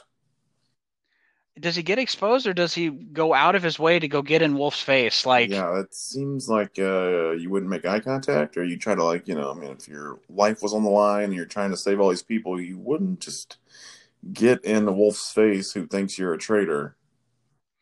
That's what made me, and that's why I said, like, he's the Raphael of this movie, because they make the plan. Like, everybody has their station, and he's supposed to be protecting – I can't remember if he's protecting the getaway or whatever it was, but, like, the kid comes by him while they're all in the crowd, like, sees his sword, and he's like, there's nothing but trouble in it for you, boy. And, okay, that kid runs away. And then Wolf's coming in, and they did not have kind words before he left, and then he just walks out of his way and, like, gets up in his face. And there's a few shots like that in this movie. I made a note of this too, like the weird, like – way too close up of people's face, and it almost looks like the camera's like an orb. Yeah. And I don't know why in this movie it does that, but I remember, like, that visual from when I was a kid too. And he, like, comes out of nowhere and he gets up in his face, and then the kid attacks him, obviously, and Will gets found out. We got room for one more. Looks like you're all out of rope. I guess I'll have to politely decline. Dude, how gross is it when he's, like, strapping him on the barrel of gunpowder, and he, like, spits on his face and just runs. Oh yeah, man, spittle coming down. That that was the I thought that, I was like, oh god, that's disgusting. Can you imagine, like, being Christian Slater and I've been like, cut, like, hold up, like, who is this and why are you spitting on my head? How dare you? That was not in the script. How dare you? Well, and my question too, before that. So before Will's found out, like, Morgan Freeman was going to shoot that barrel and blow it up. Yeah. And I'm sorry, but he shoots the big wagon and there's that big explosion. Mm-hmm. But after that, he shoots one of the other barrels and it's a pretty good sized explosion. Like, if the hanging isn't going to get him, that explosion was going to burn them all alive. Yeah, they must not realize how explosive those are, because you're right. Oof. It's actually a good thing it went down the way it did, because when he shoots that barrel, it definitely would have killed all the people that they're... Oh my God, I know.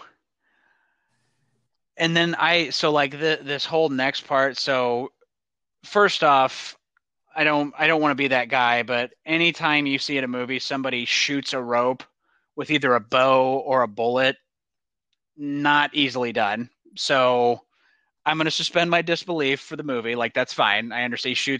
He shoots Wolf, the rope for Wolf. And then they start kicking out all the other stools underneath everybody else. And then that hangman's going to get the axe and shoot Will, or not shoot, he's going to cut Will's head off. And this, to me, like, this is something I obviously, that, you know, the poster of the movie, the cover of the movie is him shooting with that flame in the background and that flaming arrow. But that part of the movie where he shoots him in the face with that arrow is, I remember, even as a kid, I was like, that is the coolest part of this movie. Yeah. It's got like the fire in the background. He's lining up the slow-mo arrow shot. That is a very memorable moment. It's so cool. And then I love, like, we've got to blow this up. We've got to be able to get everybody down. And then at the end of the day, it just takes John just running up and, you know, shoulder pressing these boards to push them over. Yeah. He's a big dude. And I made a note too. I don't know if you caught this or not. So he pushes everything down, and then his son gets up and he runs over to him. And, like, when he hugs him, he makes, like, a Chewbacca noise. It's like, oh, okay. Easy, Chewie. I'm definitely going to pop that in right after we talk so I can hear it. I'm sure it's just obviously a father's love, but it made me laugh. I was like, whoa, that's sounded like Chewie there. We get the sweet double arrow shot too right after this.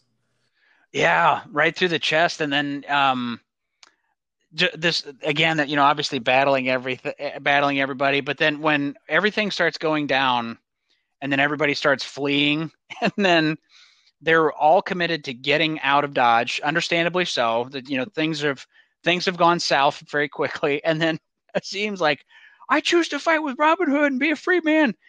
Every single person pulls a 180 and, like, you know what? This guy's got a point. Let's start killing some people. Let's do this.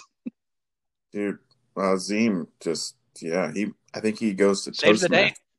He goes to Toastmaster or something, man. He is very, very persuasive in that speech.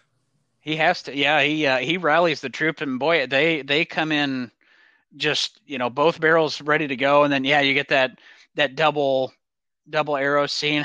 They get up to the gate. So I'd never paid attention to this until I watched it this morning. So they get up to the gate.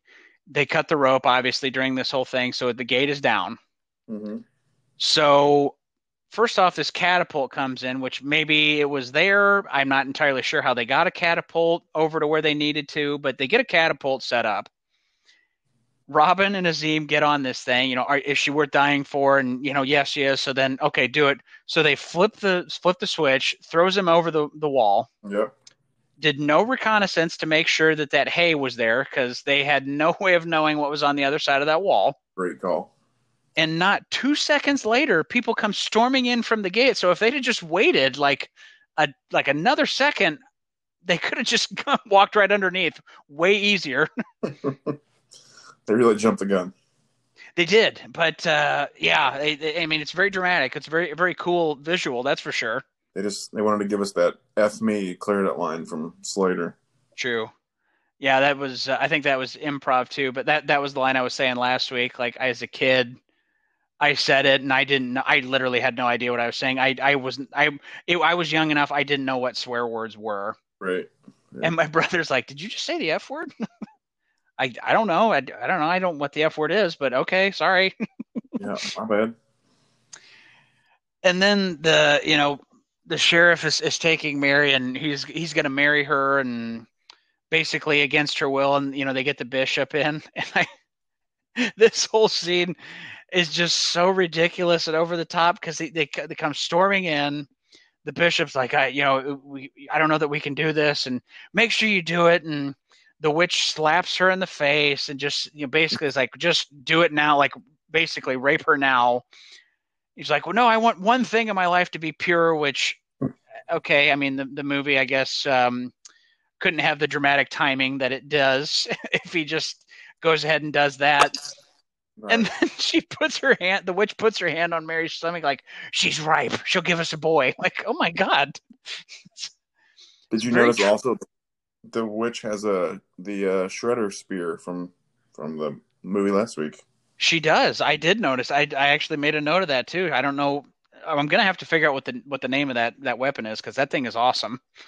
That was pretty cool.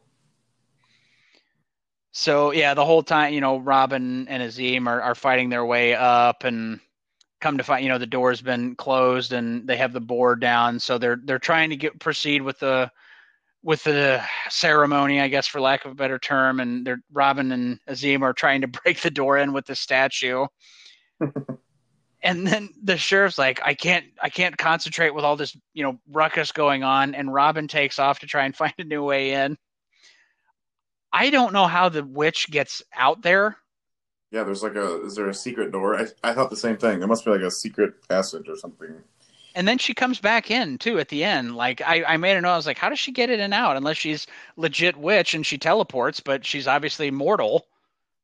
I think there's a secret passage, because yeah, she gets out and in without Azeem being able to see her.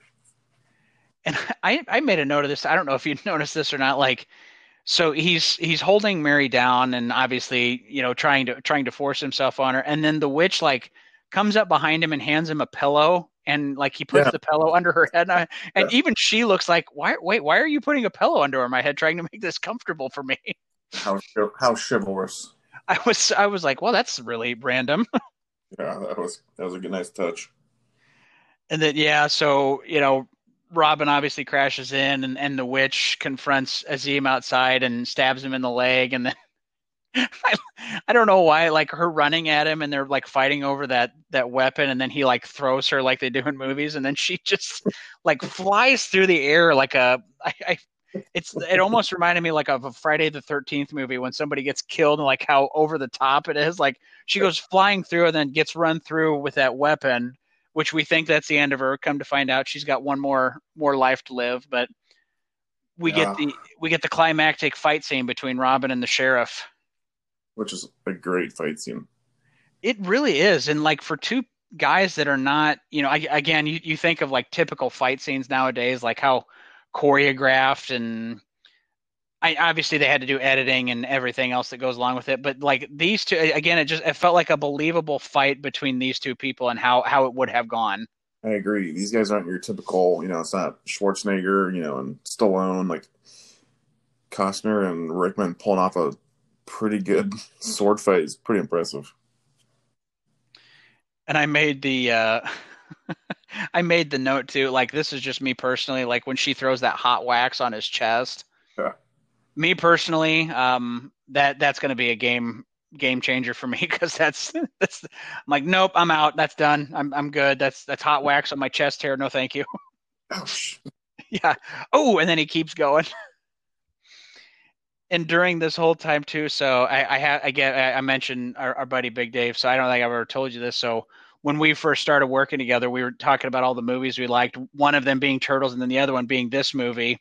And we both laughed at this scene when the friar's helping him, like, you know, you sold out, and he's helping him load up all this gold and everything.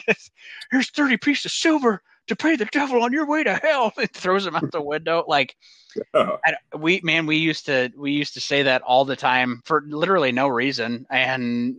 But man, oh man, it tickled him pink, and me too. It makes me laugh too.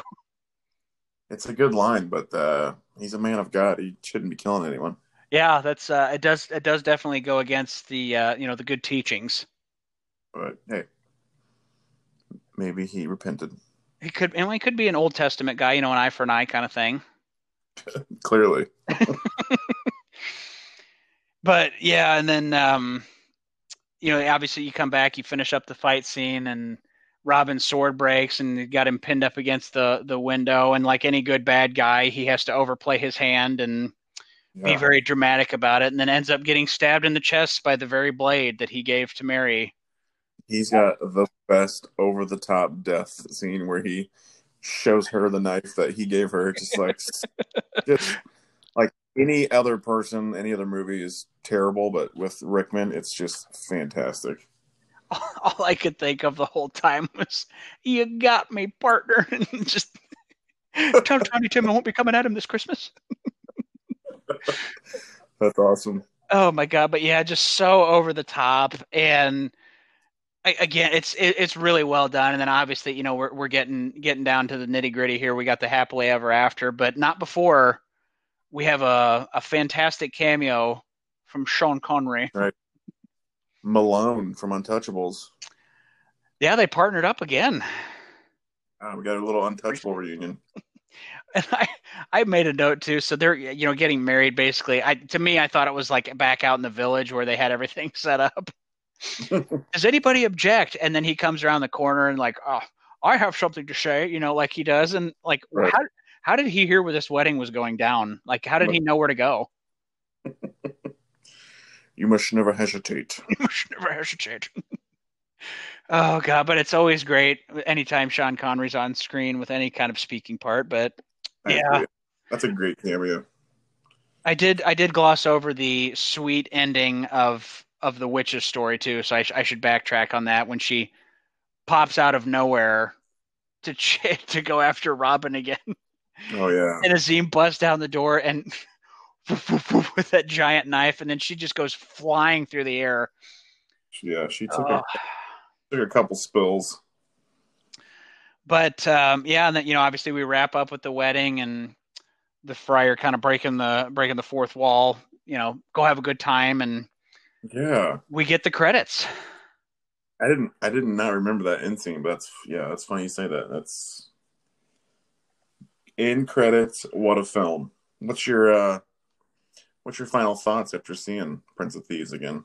So I'm like you, like I watched it again and I was kind of glad too. I talked about it last week, like coming at this fresh, cause I hadn't watched it in a long time.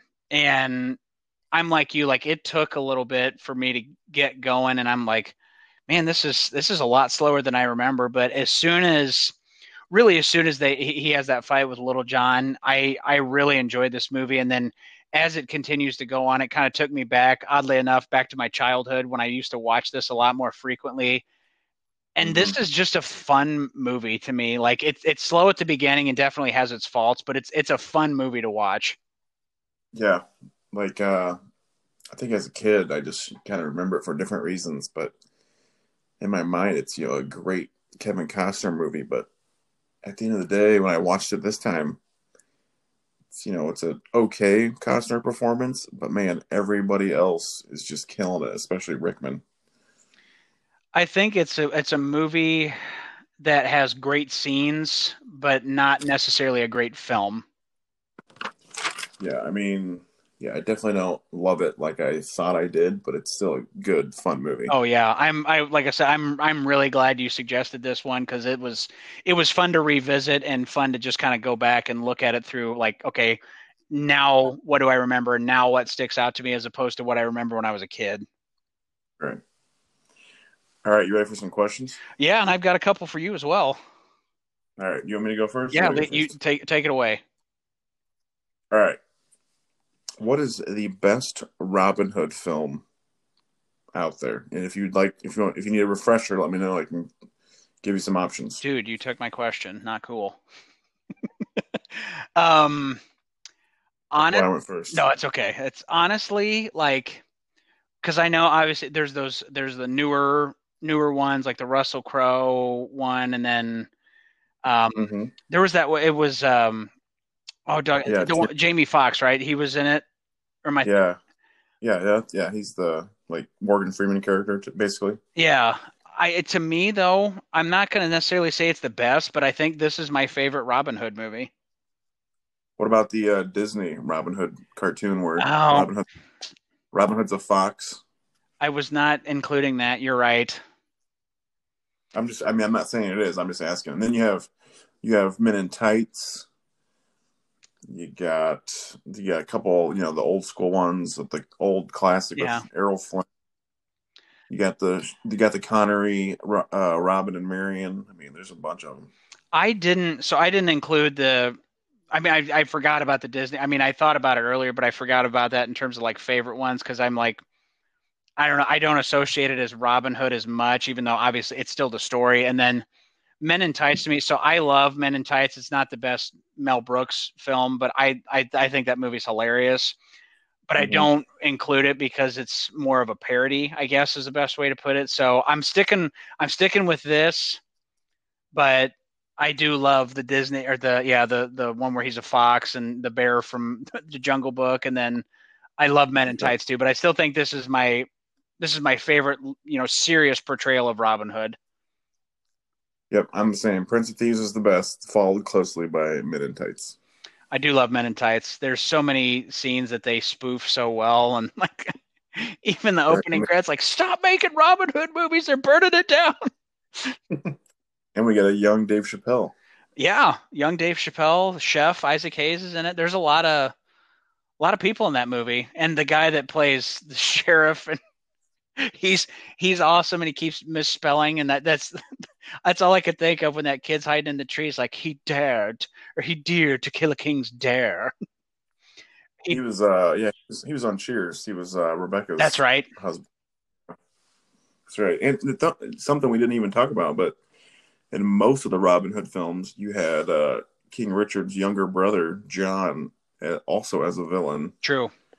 But in this one, we have no brother John. It's just the sheriff is the main villain. Sheriff and like the sheriff's the main guy, and his cousin's like the sheriff role almost. Yeah, I like that change. Yeah. All right, this one might be obvious, but who's your MVP of the film? So I'm just for variance sake, because I think I know what you're going to say. Me personally, I'm going to go with Friar Tuck just for fun. Okay, I like that. I like that you said that. I'm obviously going to go the Sheriff of Nottingham, like just for sure. Everything he says and does. It's perfect. Yeah, his performance in this is perfect. But I pick Friar Tuck because I don't want to continuously have the same opinion, and secondly, he cracks me up throughout the entire movie. What is your favorite thing about this movie? My favorite could be a scene. Yeah. It could be whatever. My favorite thing, honestly, I think the whole scene where they're getting them down from the gallows, not even necessarily including the fight between Prince or Robin Hood and the sheriff. Like that entire scene to me is my favorite part of the movie. That's a good one. I'm going to go with the Bryan Adams Everything I Do song with the companion piece of the music video that used to play on MTV back in the day. Which oddly enough is not on YouTube. I can't find it anywhere. There's someone put out a cover song of it, but it's really weird. It's like Bryan Adams is like lame against that. Yeah, I don't know what happened, but you can't find that video. Did you have the VHS that had the music video playing during the credits? Yep, at the very end. Yeah, I sure did. I did too. That was awesome. Hey, you brought this up earlier. You brought up it was like the second grossing film of 91. Terminator 2 was number 1. Beauty and the Beast was number 3. Mm-hmm. Do you know, I actually mentioned this film earlier in the podcast as well, but do you know what the 9th top grossing film of 91 was? The 9th top? No, I don't. The 9th, it barely beat out City Slickers for the 9th spot. the Charlie Sheen led Hot Shots movie, also starring Cary Ells. Wow. Yeah, it just. I mean, Adam's Family was 7th, and it just kind of barely beat Hot Shots. That blows my mind. I enjoy both of those movies. I like Adam's Family probably more than most for. There's a million different reasons, but no, that I had no idea that movie did so well. I mean, it makes sense. It's a, obviously it's a great movie. It's a lot of fun. So yeah, you blew my mind right there. I just recently rewatched Hot Shots. I've watched it twice probably in the last 2 weeks. It's so funny. I forget. I mean, I don't know. I don't feel like those straight parody movies would be do very well on our podcast format, but it's tough. Yeah. Man. So funny, man. You sent me that scene, the motorcycle and the horse scene. Yeah, the Dream Lover. Man, that's a great scene. Is that, we're getting off topic here. Is that one of your go-to parody movies? Not really, but now it is. Typically I'm probably Naked Gun. But that brings up another question. What's the best parody movie? You got, your Naked Guns, Airplane, Men in Tights. We talked about Hot Shots Part 2. Nowadays they're just awful. Yeah. But, man, 80s and 90s. It's some great parody movies. Me personally, if I have a choice or if it's ever an option, I go with Naked Gun. I love that movie, and it's always funny, even when you know that stuff's coming. That's how you know it's a good parody movie, though, if you know it's coming, and it's still funny.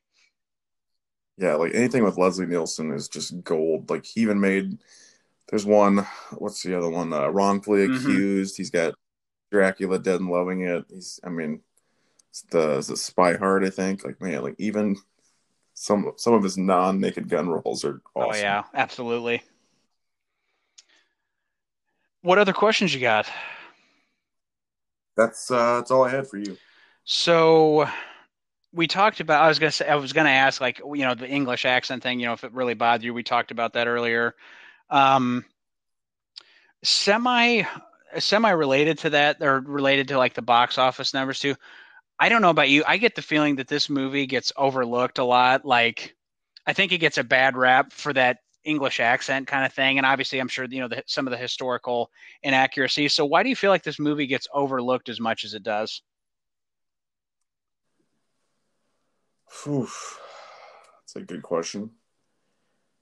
I feel most people will be put off immediately by Costner.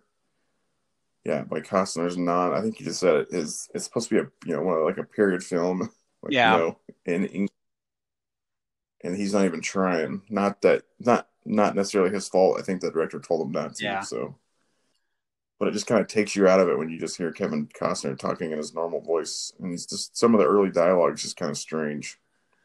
I wonder. I think that's part of it. And I look at the box office number. So it's the number 2 grossing movie that year. So obviously, it doesn't get to that point if people aren't paying to see it, and probably repeat paying to see it in some instances.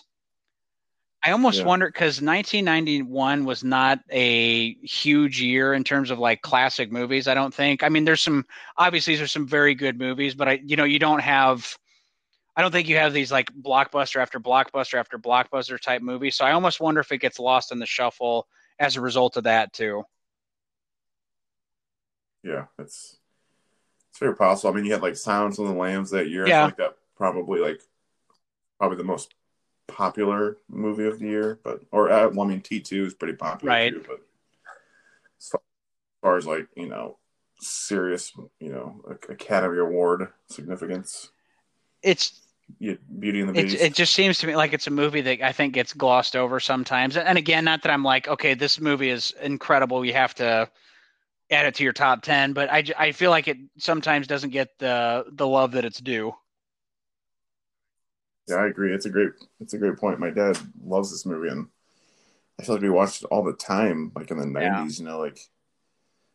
I said, I'd watched it probably a couple years ago, but before that, it had probably been, 15 years before I come back. And the only other question I have for you, and I can give you a definitive answer on this one, is this the best Bryan Adams song that he's ever written or ever performed, I should say? Man, it's top 2. I really like Summer of '69. But I'm going to say yes.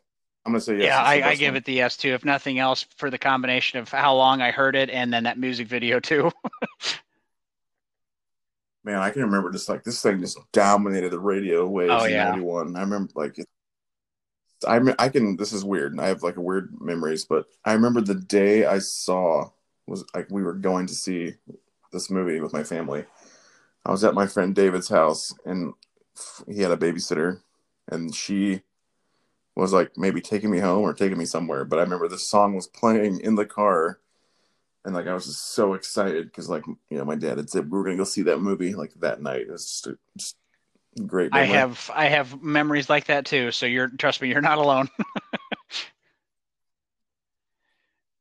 All right, so we've seen, this is our fourth movie: Ghostbusters, Turtles, Predator. How you ranking them? So really not a lot of change. So Ghostbusters obviously still top for me, then Turtles, then Predator, then Robin Hood for me. Okay. Mine was Ghostbusters, Predator, Turtles. I'm going to do the same. I'm going to put Robin Hood at the bottom, but I'm going to keep my rest of my order. What's your Richter scale rating? So I'm trying to remember. What did I do? Do you have what I gave Predator last week? Yeah. So you had you got 6.4 for Ghostbusters. You got a 5.7 for Turtles and a 5 even for Predator. Oh, my bad.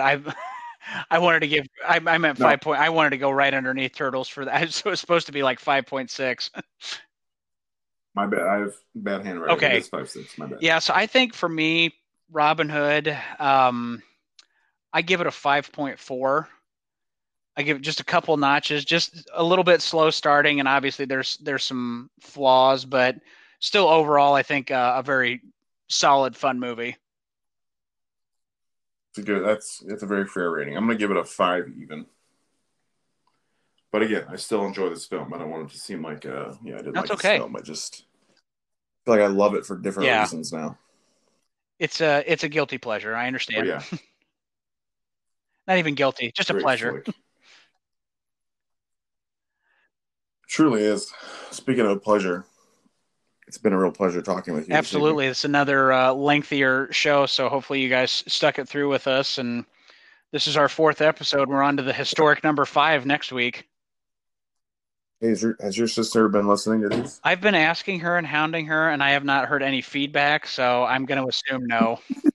Can't even get my own family to listen. He's probably like, I'm not listening to that show until the Alice in Wonderland from the 80s is coming.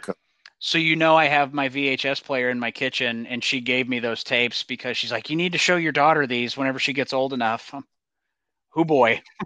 Yeah. Yeah. You're like, I don't want her to, you know, be like physically, you know, and mentally. Right. Obviously.